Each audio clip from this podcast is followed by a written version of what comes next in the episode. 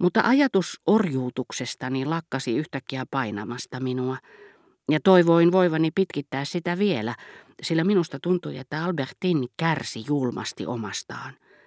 Tosin hän joka kerta, kun olin kysynyt viihtyikö hän luonani, oli aina vastannut, ettei tiennyt missä voisi olla onnellisempi.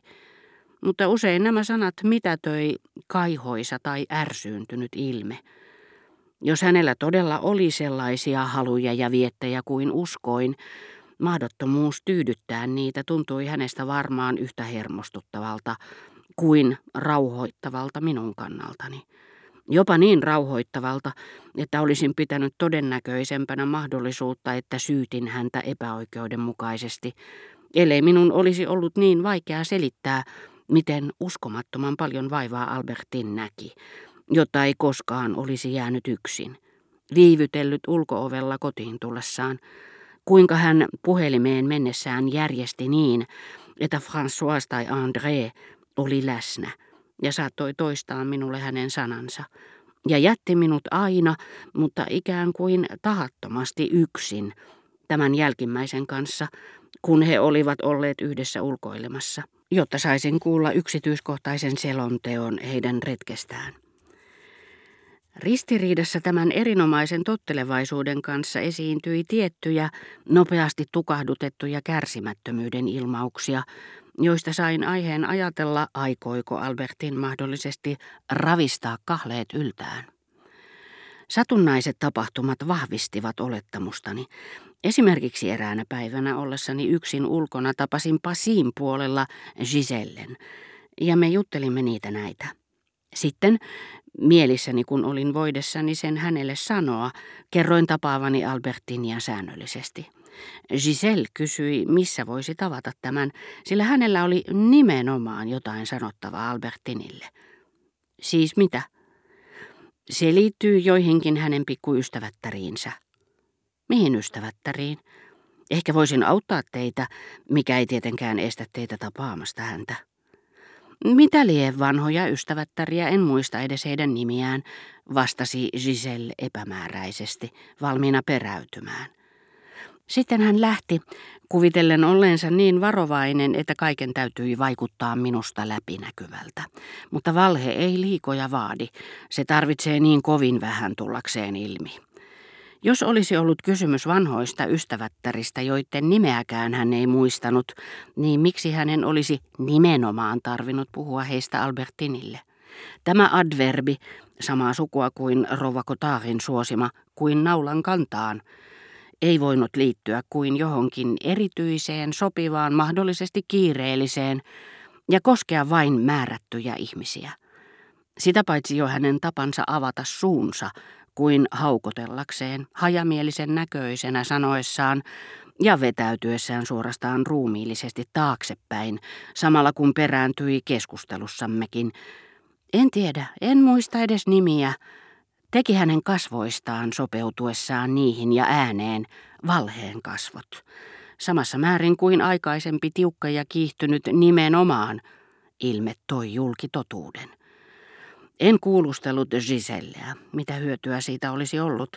Tosin hän ei valehdellut samalla tavalla kuin Albertin, ja Albertinin valheet tuottivat minulle enemmän tuskaa.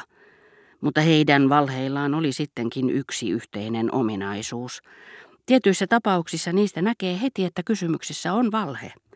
Tämä ei tietenkään koske valheen alla piilevää todellisuutta. On tunnettua, että joka ikinen murhaaja kuvittelee järjestäneensä asiansa niin hyvin, ettei jää kiinni. Mutta yleensä murhaajat kuitenkin melkein aina saadaan kiinni. Valehtelijat sitä vastoin joutuvat harvoin ansaan, etenkin jos valehtelija on nainen, jota rakastaa – Mahdotonta tietää, minne hän on mennyt, mitä siellä tehnyt, mutta hänen puhuessaan, kun hän puhuu jostakin muusta, mihin epäsuorasti liittyy se, mitä hän ei sano. Valheen vaistoaa välittömästi. Ja mustasukkaisuus kaksinkertaistuu, koska valheen tuntee, vaistoaa, mutta totuudesta ei pääse perille. Albertinin tapauksessa valheen maku johtui monista yksityiskohdista, joista on jo ollut puhetta tämän tarinan yhteydessä, mutta erityisesti siitä, että kun hän valehteli, Tarinaa rasittivat riittämättömyys, sivuuttamiset, epätodennäköisyys tai sitten päinvastoin lukemattomat pikkudetaljit, joiden oli määrä tehdä siitä todenmukainen. Todenmukaisuus ei, valehtelijan itsensä siitä muodostamasta käsityksestä huolimatta, ole yhtä kuin tosi. Heti kun kuunnellessaan tosiasiaa kuuleekin jotakin, mikä on vain todenmukaista, mahdollisesti todenmukaisempaa kuin tosi, liiankin todenmukaista. Vähänkin musikaalinen korva tuntee, että jossakin on vikaa, niin kuin erheellisessä säkeessä tai toiselle ääneen luetussa kirjeessä. Korva tuntee sen, ja jos kyseessä on rakastuminen, sydän hätääntyy. Miksei silloin ajattele, kun muuttaa koko elämänsä, koska ei tiedä, onko joku nainen kulkenut de Berin kadun vai Washingtonin kadun kautta. Miksei tule ajatelleeksi, että näiden muutamien metrien ero ja nainen itse pienenevät, kunnes ovat sadas tuhannes osa entisestään. Toisin sanoen suure, jota emme edes voi kuvitella, jos vain olemme kyllä viisaita ollaksemme muutamaan vuoteen tapaamatta tätä naista että se mikä oli Gulliver vielä paljon suuremmassa koossa muuttuu lilliputiksi, jota ei millään mikroskoopilla, ei ainakaan sydämen mikroskoopilla, sillä välinpitämätön muisti on voimakkaampi ja kestävämpi koje, voi enää erottaa.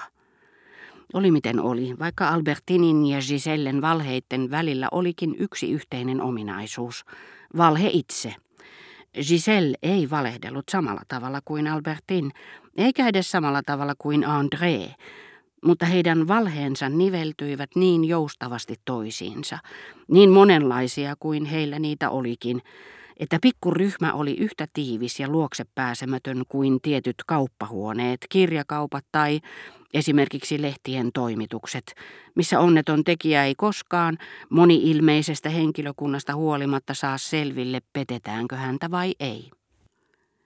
Sanoma- tai aikakauslehden toimitusjohtaja valehtelee vilpittömästi. Ja sitä juhlallisemmin, kun hänen on lukuisissa tilanteissa peiteltävä, että tekee täsmälleen samoin ja käyttäytyy yhtä kaupallisesti kuin ne teatterin johtajat, kustantajat tai toimitusjohtajat, joita hän on soimannut ottaessaan tunnuskuvakseen heitä vastaan vilpittömyyden lipun. Jos julistaa, puoluejohtajan tai kenen tahansa ominaisuudessa, että valehteleminen on kammottavaa, joutuu useimmiten valehtelemaan enemmän kuin muut, luopumatta silti vilpittömyyden ylevästä kruunusta tai juhlallisesta naamiosta. Vilpittömän miehen apuri varatoimitusjohtaja valehtelee hänkin, mutta lapsellisemmin. Hän pettää tekijää niin kuin vaimoankin, Boulevarditeatterin keinoin. Toimitussihteeri kunnon mies, mutta hienostumaton, valehtelee mutkattomasti kuin arkkitehti, joka vannoo, että talonne valmistuu silloin, kun töitä ei ole vielä aloitettukaan. Päätoimittaja, enkelimäinen sielu, liihottelee näiden kolmen muun keskellä ja tietämättä, mistä oikeastaan on kysymys, hellän solidaarisesti. Sulaa veljellisyyttään suo heille korvaamattoman apunsa epäilysten yläpuolella olevan sanan muodossa. Nämä neljä henkilöä elävät alituisessa epäsovussa, jonka tekijän tulo lopettaa. Henkilökohtaisten riitojen yläpuolella jokainen muistaa pyhän sotilaallisen velvollisuutensa auttaa uhanalaista joukkuetta.